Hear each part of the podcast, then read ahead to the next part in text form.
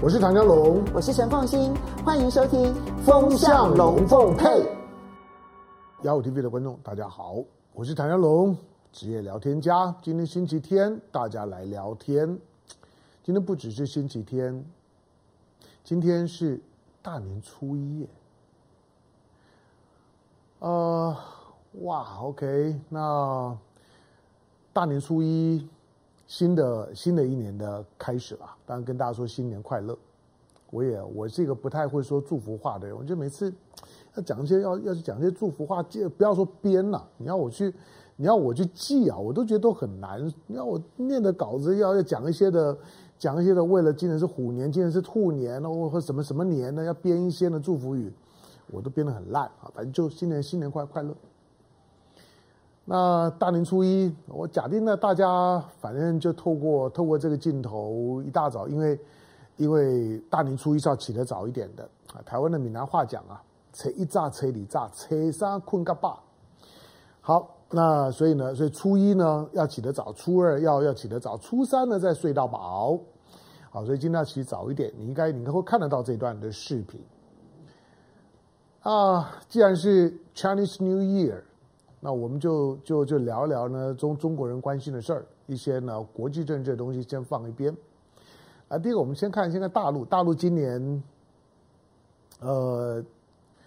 大致可以预言了啊，包括昨昨天陈凤馨的节目啊，我们大概都大概有共识，就是今年兔年大概会是一个一个一个比较不一样的一年。那过完农历年之后，那这个世界会变得很不相同，从中国人的角度来讲。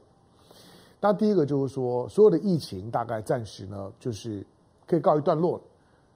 不是跟跟疫情呢就 say goodbye，倒不是哈。这个这个病毒，不管它将来七变八八变的，反正就是跟跟我们长相左右，这个大概还是免不了的，就是它会是我们在生活应对当中来讲常态性的，你的身体必须要熟悉、要适应、要克服的病毒之一。跟许多呢，跟我们存存在我们的身体里面的各种的病菌，包包括比如说我们的肺肺部。其实你讲我们的肺部每天呢要要大量的呼吸，我们吸进很多奇奇怪怪的东西。但是那它为什么不发病呢？因为你的抵抗力够。可是呢，当你抵抗力弱的时候呢，它就就就就出来了。所以呢，维持自己的身体健康呢，才是不二法门。好，那讲到疫情，因为从十二月之后呢，大陆呢快速的全面的解封，一月八号之后呢，连边境管制呢都都拿掉了，所以对大陆的大陆的地区的十四亿人口来讲，呃，这个年大概不管你的你的你的当下的对疫情的感受如何，它大概就是个正常年。所以正常年就是说，所有对于疫情的行政管控都从你身边消失了。大陆在解封之后的进程。甚至比台湾都还快，就是台湾现在呢，在很多地方都还规定要戴口罩，大陆基本上面随你便。当然，就是说你基于自我保护，也许人多的地方呢密集一点啊。我看到的视频画面呢，或者朋友告告诉我讯息，我知道大陆朋友如果因为冬天嘛，室内活动的机会比较多，大家预防预防一些感染，尤其过年期间大家都不喜欢生病啊，一方面兆头不好。第二个，过年期间你到哪去找医生啊？万不得已，如果真的要进医院了，大概就准备送大医院了，对吧？所以不要。好，所以大家呢就是自我自我保护。好，那因为疫情的一月八号之后的解封，这个解封的动作来得又快又猛。呃，从到现在为止所呈现出来的，我不要说数字了，因为一定要去探索中国大陆现在的疫情，其实强人所难。也强中国之所难。十四亿人口的国家，当他用这种的方式去解封的时候，你要他给你一个数字，我可以给你啊。你要一个，你要十个、一百个、一万，我都可以给你。可是那数字，第一个你信吗？第二个，对我来来讲，我我自己可能都怀疑啊。今天中国大陆他已经，他都已经呢不再。早早就不在呢，每天呢由中央来发发布所谓的疫情通报的时候，他就告诉你，所有的疫情的管控都回到地方，地方呢都回到个人，所以你今天除非呢在他的医疗体系的通报，除了医疗体系以外，大陆目前没有其他的可以提供的疫情的数字了。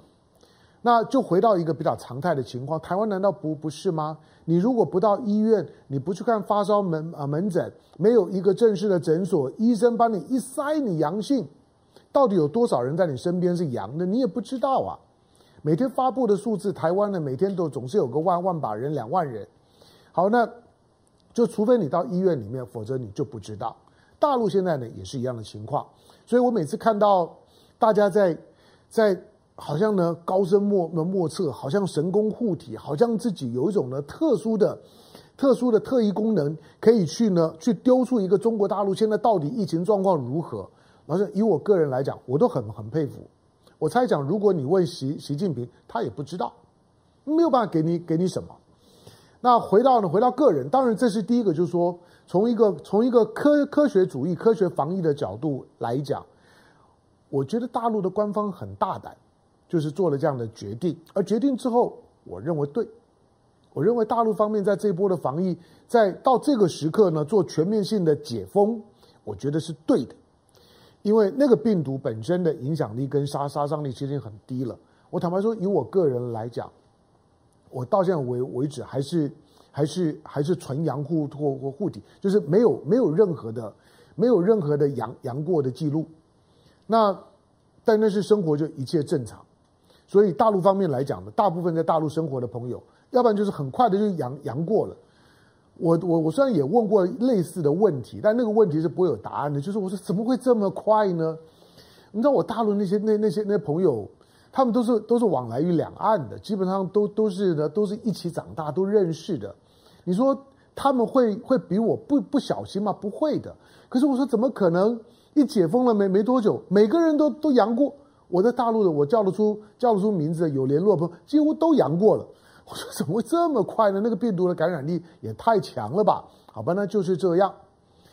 好，那我最近看到的就是说，呃，一些的数字上面，大陆呢现在大概从从医疗体系里面的通报说，死亡人数呢大概六六万人，六万人当然也也也是个惊人的数字啦。你要知道在，在在武汉的第一波的封城的时候，死掉四千人。大大家就已经觉得哇，那个那个病毒很可怕。我是说，二零二零年一月的时候，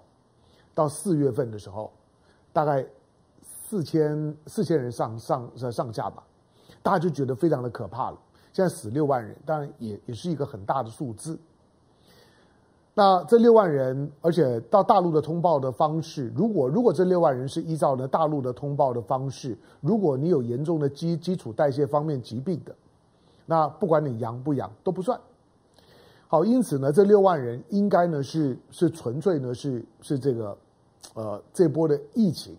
那 COVID Omicron 的病毒的感染所所导致的死亡，就是它精准的控制了，就是说确实这个病毒是导致他死亡的关键性的因素的病毒才进入六万人。好，那但是相对于呢其他的国家来讲，尤其十四亿人口体量的大国，是美国的美国的四倍多。那以美国现在的死亡人数呢，都已经破百万的情况来来看，六万人，或者说你把一些基础代谢性疾病呢都算算进去，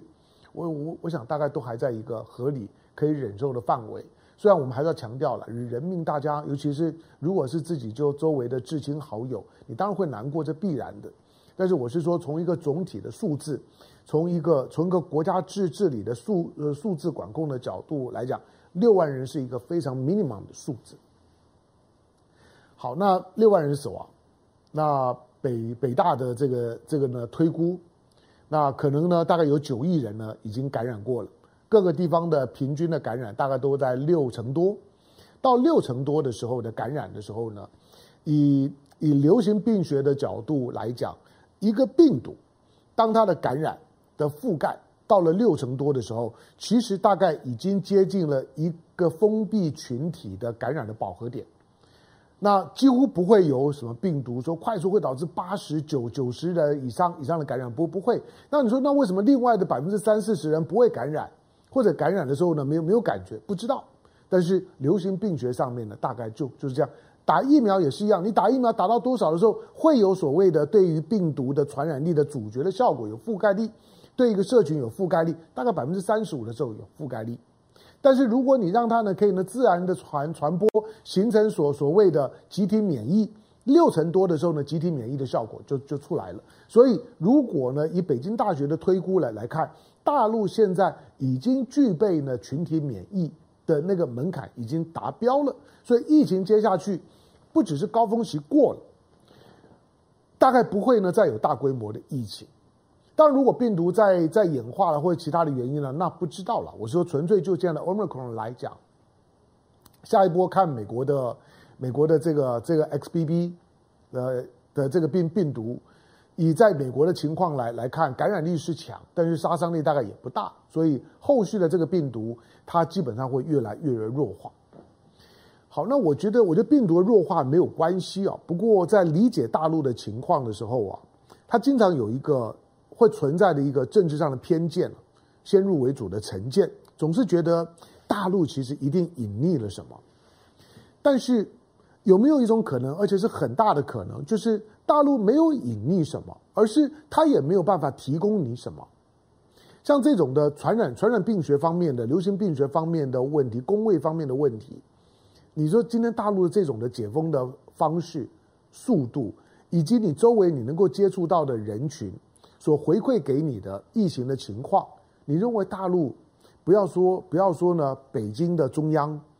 就是各个呢省市政府，我认为对于自己的疫情也都只是凭感觉去推估，只有医疗体系的数字是有意义的，其他的基本上面就是推估。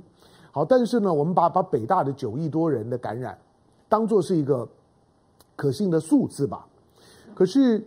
我我觉得，如果如果只是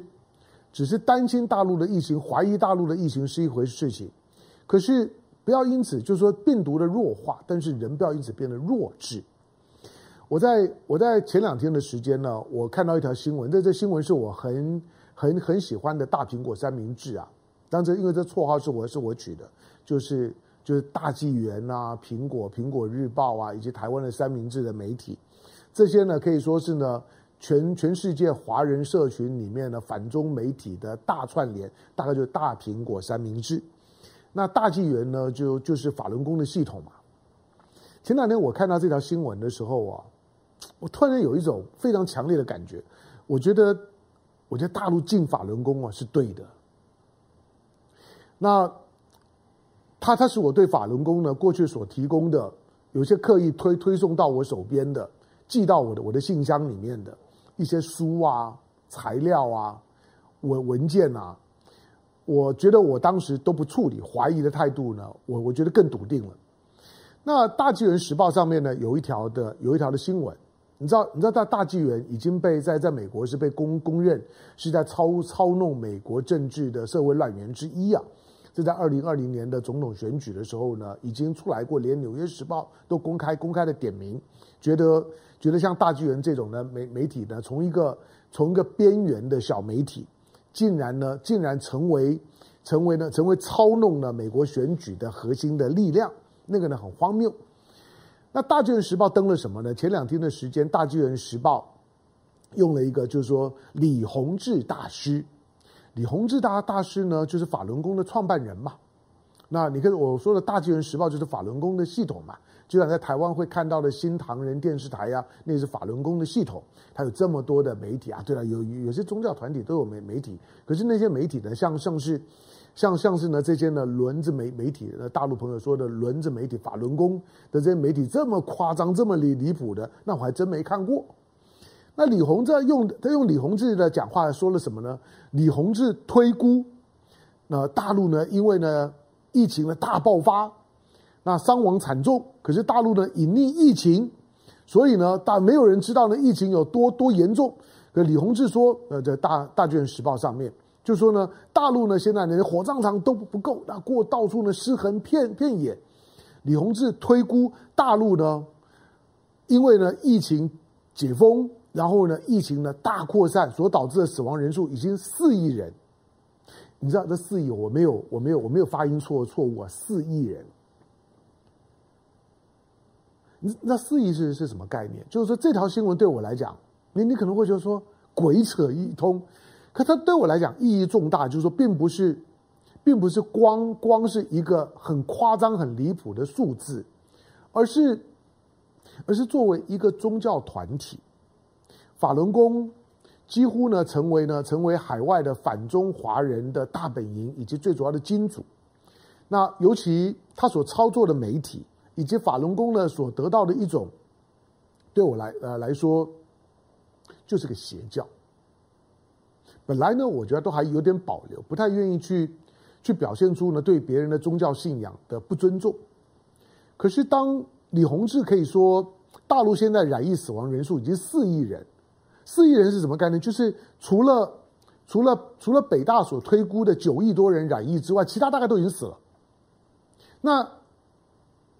这个礼拜我们都还在讨论大陆的人口统计，说今年呢，大陆的人口六十一年来第一次。第一次微缩，人口不再成长，人口成成长的趋势停止了，少了八十几万人。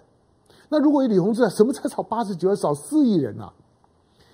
八十几万人，我都我都觉得对大陆来来讲呢，其其实都有很多可以解读的空间了。可李洪志说少了四亿人，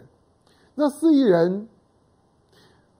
如果如果真的少了四亿人，你你知道你知道身边突然间死了四亿人会是个怎么样的感觉吗？抗战的时候，中国人死了多少人？军队死了三百多万，人的人口总人口数大概各种因为战乱、饥饥荒等等的原因死亡的，可能有三千万，三千万。但是现在李洪志说死了四亿，大概呢就就是民国民国初年在孙中山呢在革命的时候呢说的四万万中国人全死光了。好，那那说啊，那就就邪教嘛。可是你邪邪教邪要邪邪个有个有个有个科学稍微科学的基础，就是你今天要鬼扯，你你今天要贴标签，你要行诸于一个自己呢非常夸耀的媒体《大纪元时报》（Apple Times） 的媒体当当中所公开呈现的，尊李洪志为法轮功的创办人、创始人。李洪志大师的推估四亿人，啊，李洪志有问题啊！李洪志真的大有问问题啊！除了用法法轮功招募了很多的学学员，显然呢也募到了非常非常多多的钱。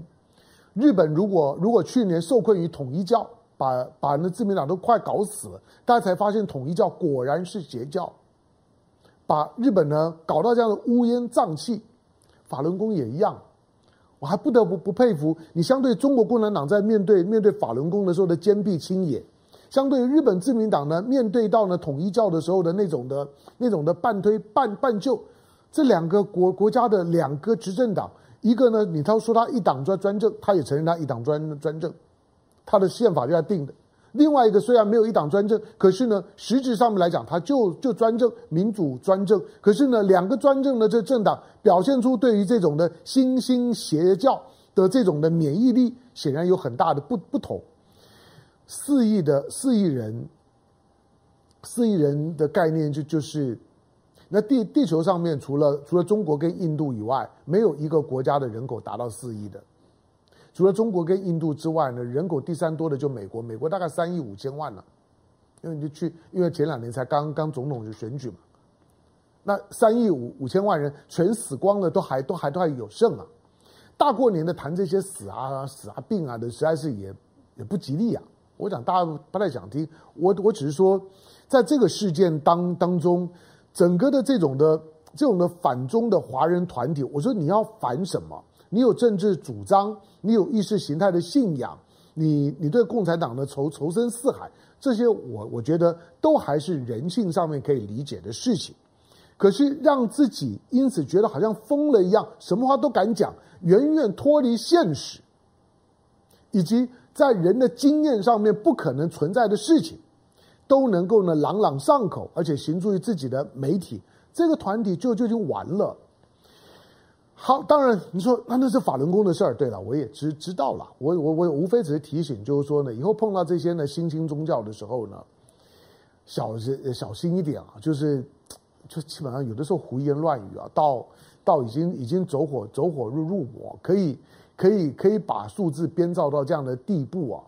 你就知道这这这这些人。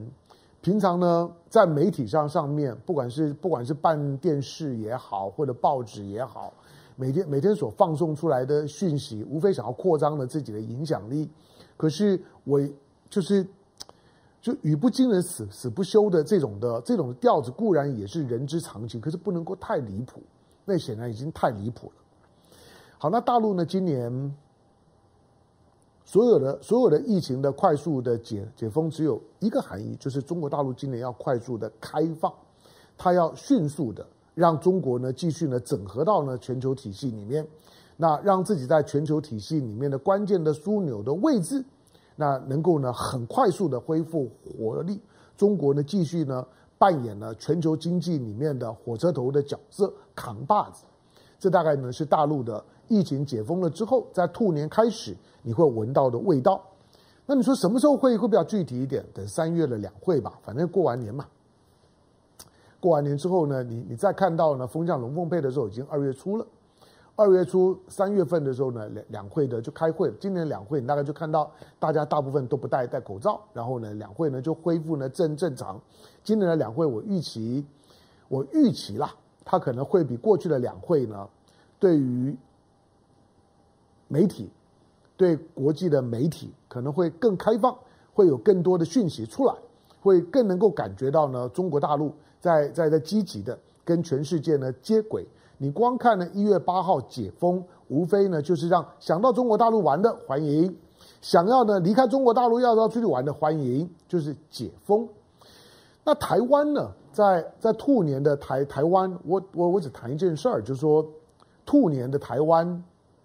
从兔头到兔尾巴，只有一件事情，就是选举，而且是台湾命运的选举。好，那这个兔年，在之所以之所以我说整个整个兔年，兔头到兔尾，那它都是选选举。如果你对政治很敏感的，那恐怕你会被大量的政治讯息呢淹没到你想要吐啊。那到突尾的时候呢，大概就就是就是总统跟立委的总总统大选要投票的时候，那个时候大概就知道二零二四年之后台湾的领导人会是谁，也不用猜了，大概就侯友谊吧。只要侯友谊点点头，我说只要侯友谊点头，那蓝军的候选人就是侯侯友谊了。那不管中间发生什么什么事事情都一样，就就当做我的预言好了。如果不准，你再再来打打我脸。我说只要侯友谊点头。就是侯友谊，那可能也也许会有点干扰因因素，可能我不知道郭台铭的态度怎么样，我也不知道柯文哲是一定会参选，但是如果只有柯文哲不碍事儿，那基本上面只要侯友谊点头，大概就是侯侯友谊。他的对手是赖清德，那为什么不考虑赖赖清德？不不是也有像台湾民民意基金会不不是也也做了民调？那赖赖清德的民调反超侯友谊吗？第一个台湾民调这些基金会，游盈龙，我我不能说游盈龙是是赖赖系人马，可是你知道赖清德之所以叫台独的金孙，在二零一九年的二零一八年呢，民进党也是九合一败选的时候，蔡英文请辞的时候，那个时候出来角逐党主席，包括游盈龙，游盈龙即使。不要简单归诸为赖系人马，可是他反蔡英文，非英系人马大概是确定的。那台湾民意这基金会，我也不敢说他作假了，除了机构效应以外啊，我觉得这个时候的这个这个这个这个调查民调的调查，说赖清德反反超侯友谊，那你要你要你要信就信吧。我我不要说机构效应或者呢民呃民调呢有经过了经过什么特特别的政治考量，都算了，那是不可能的事。侯友谊接接下去呃不不是侯友谊，而是赖清德是接下去呢会会是二零二四年台湾政治里面一个一个可能最困扰的个体，也也也是会许多的议题大概都会绕着。赖清德，而且都是负面的议题。关键的就是说，当赖清德以同额竞选民进党党主席的时候，他给台湾、给美国、给全世界的讯号。当蔡英文请辞党主席，而民进党的党主席只有一个候选人，只有一个同额竞选是赖清德的时候，每个人接收到的讯号都一样。如果这个趋势继续下去，那要要争取呢，二零二四年民进党的总统候选人的提名的，那也只会有一个，因为党主席竞选只有一个，那总统候选人提名大概也就一个，所以已经几乎把赖清德跟民进党二零二四总统候选人画上等号。这个等号一画之后，大家的思考就出现，因此美国呢就很快的表态了。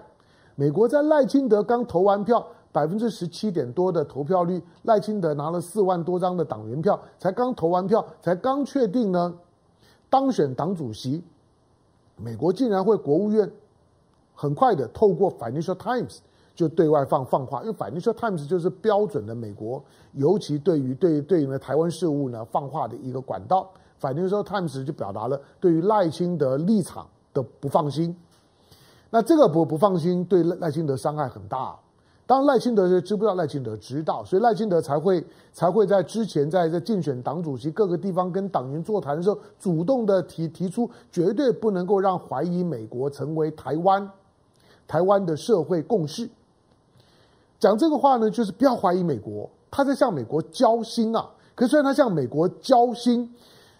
想要想要让让让美国知道，就是当全世界都怀疑美美国的时候，如果最后剩下一个人不怀疑美国，那就是我赖清德。赖清德虽然讲到这个样子，可是没有办法挡住美国呢对赖清德的不放心。赖清德交心，但是美国仍然不放心。就是你赖清德是一个台独工作者，虽然呢有的时候加上务实的台独工工作者。台独就就台独嘛，工作就工作嘛，哪有什么务实不务实的？当你今天要消毒的时候，面对到美国的质疑，赖清德很快的要要要消毒，通过身边人发放话。台独工作者重点是前面的务实，这是赖清德的讲讲法。可是对对北京或者对美国的讲讲法，那个务实并不重要，那个是形容词，重点是台独工作者这个名词，这个 title 比较重要。只要台独已经出现了，会从一个领导人嘴里面出来。台湾现职的在位的领领导人还没有一个敢喊台台独的，那蔡英文也不敢啊。但赖清德如果喊，尤其在现在两岸兵凶战危的紧张的时刻，赖清德的那个台独基本上就等于正式的启动了，启动了台海之之间呢走向战争，走向呢武统。正式的启动了那个倒数计时器一样，美国当然不愿意啊。美国美国虽然虽然能用极限施压的方式呢要打压中国，可是如果在这个时候要和中国之间进行一场军事较量，对美国来来讲，那绝对是不愿意的。第一个，对中国到底现在的军事实力如何，美国也没啥把握。中国毕竟装备呢全部更新，中国呢因为。四十多年没没打仗，但是呢，这十多年的是时间，所有的装装备，陆海空的装备呢，都快速的升升级。对美国来讲，跟解放军呢，在解放军的家门口的台湾打一仗，那个胜算绝对是不高的。我不要说谁一定赢，谁一定输了，但胜算一定不高。但是呢，战场一定呢是在台湾，台湾呢一定被被被被打烂。但是只要战争一发生了之后，拜登的战略。就破功了，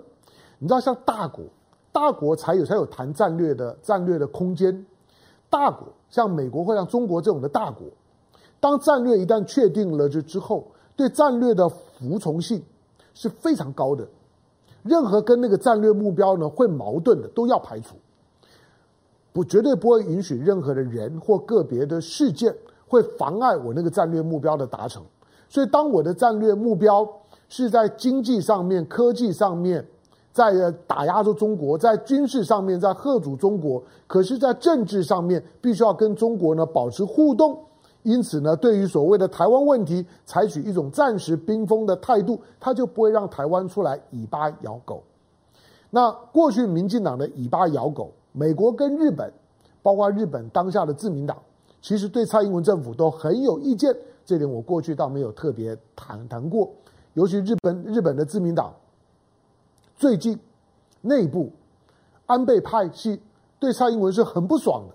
觉得蔡英文在操作日本自民党内部的人事问题，之前邀了一些的一些一些日本的重要人物来台湾访问，他邀了秋生田，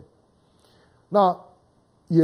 也是日本党的日日本自民党未来的总裁选举当中有心想要选，但是当选率不高的，所以一些呢安倍派呢对蔡对蔡英文最近。觉得蔡英文在玩日本的自民党的内部政治的那个不爽的感觉，其实很强烈。所以你有没有注意到，最近好一阵阵子，民进党跟自民党之之间大概有一个多月、两个月左右时间，几乎没啥互动。好，那当美国跟日本的这种的这种的战略目目标呢都确定了之后，台湾就很难以巴咬狗。因此，像赖清德这样的人选。他要出现的时候呢，难度呢就很高。美国等于呢，把丑话讲在前头，而且最前头。当你赖清德一当选党主席呢，我就要警告你，你的那个务实的台独工作者、台独国工作者，你如果能够吞回去，能能修正最好；如果不能够吞回去，不能够修正，你觉得有有困难，那我告诉你，我对你不安心。当这种不安心呢，有可能倒过头来，有另外一种的理理解，就认为说，这种的声音。有可能是从台湾出口转内销，其实是蔡英文或者说呢，民进党里面呢，非赖清德的系统在斗赖清德的时候所放出去的消呃消息。但是说这个合合逻辑吗？合，这个是合合逻辑的。在过去私底下我们我们会会谈，那公开的倒没有谈过。就是从二零一九年赖清德和蔡英文。激烈厮杀过之后，蔡赖不和，不用装，表面上面能够能够行礼如仪，那那是赖清德的修养。但是蔡赖之间的失和，那个呢，那个那个装也没意思。可是蔡英文的系统对赖清德的不安全感、不信任感，那当然溢于言表了。除此之这之外，因为赖清德在二零一九年和蔡英文呢激烈角逐的过程当中，其实。蔡英文的人马在美方其实是下药下得非常重的，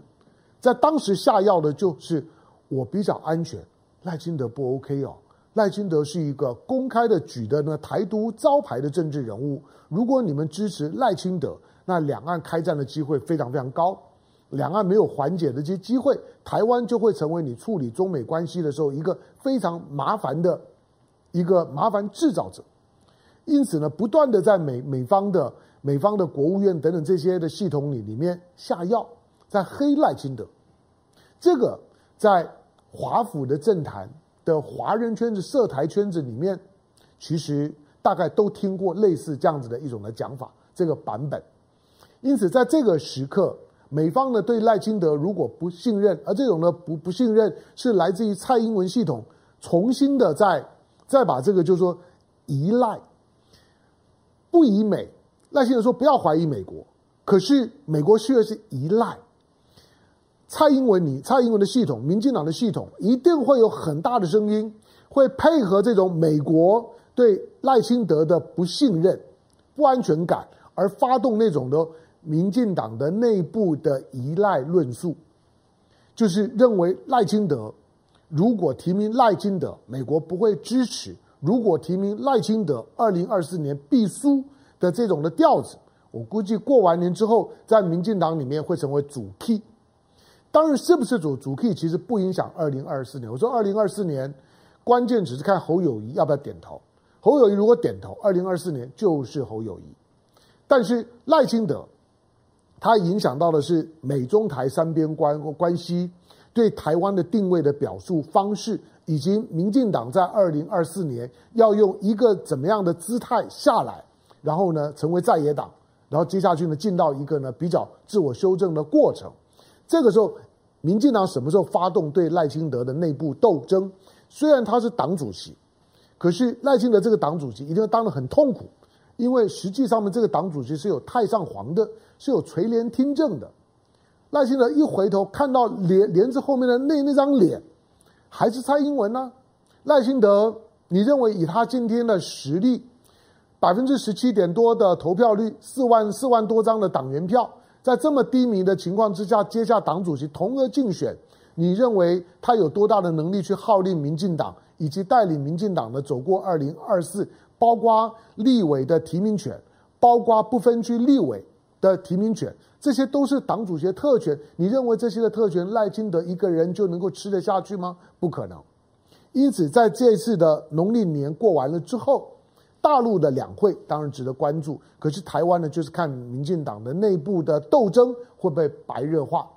民进党一定会有一波针对二零二四年的总统的提名，一场对赖清德的斗争。二零二四年，我判断总统的提名，民进党里面赖清德不会同额竞选的，一定会有其他的挑战者。因为美国不信任你，那美国信任谁呢？那就看看了。那如果民民进党里面开始发动依赖的论述，不管是从高嘉瑜的角度进来，从王世坚的角度进来，或者从谁谁谁的角角度进来，以先把赖清德身边清君侧，把赖清德身边的人呢先清掉。的清君侧的方方式，让赖清德的系统更弱化，那是一个呢标准的斗争的方呃发起的方方式。但总而言之，二零二四年，赖清德固然还是最有可能成为民进党的总统候选人，但不是百分之之百。民进党二零二四年整个兔年，是台湾的选举年，是民进党的党内的恶斗年。虽然不影响到二零二四年之后的台湾的领导人会会是谁。但是在美中台三边的大局里里边，中美国关系相对来讲呢，会走向呢和和缓，基本上呢是一个可控的冲突可控的互动形态。美国跟台湾之这这之间会会是那种相敬如如宾，表面上面该做的会会做，但是美国会挺台湾，但是不会挺台独，不会挺台独就不会挺赖清德。因此，民进党处理赖清德，也就在处理台独的论论述。至于两岸，没得谈。两岸，我我是非常不看好的。唯一的一点点的机会，就是看如果内阁改组了，蔡英文要推谁，不管是内政、国防、外交、两岸这三个位置，会不会大幅度的更动，以及更动了之后，对于接下去的两岸关系的操作。那是蔡英文最后最后一波了，他已经最后一年了。蔡英文如果想要想要刷新一下两岸政治的格局，真的想要帮赖清德，那赖清蔡英文必须要在两岸政的政策上面要有很大的更更动。不久之前我我我讲过了，当习近平提宋涛接国台办主任的时候，那个是给蔡英文政府、给民进党政府一个最后的 favor。我的人已经等在那那里了。我再告诉你，我提宋涛的用意，最核心的用意就就是我要拉高国台办的地位，让大家重重新知道国台办是有功能的。那什么功能？就是跟台湾对话，处理台湾问题。所以，如果我把宋涛摆在那里，这个球你不接，你接不下来，那两岸接接下去，这一年都不要再抱着任何的指望。所以过完年之后就知道了。今年不管怎怎么讲，从从国际经济或者两岸的角度，这一年都是诡谲难测的一年，事情很多的一年。在过年前的时候，简单的提供一些我对于开春之后的一些的大的政治两岸的情势的看法，给大家呢当参考。我不是预言家，我说参考，可能对，可能不对。那大家呢都可以呢参与讨论，有好好的意见，欢迎你在底下的留言区。能够呢留留下您的高见，我不能说我每一条看了，是时间也没没那么多啊。不过重点的部分呢，我大概都会看一下。那我会我会很认真的去倾听呢，大家对于对节目内容或者对各各个议题的回馈。感谢这一年的时间，对风向龙龙凤配对雅虎 TV 的支持，那些的支持从留言从点阅里面呢，我们都可以看看得到。再一次跟大家说新年快乐。兔年见，拜拜。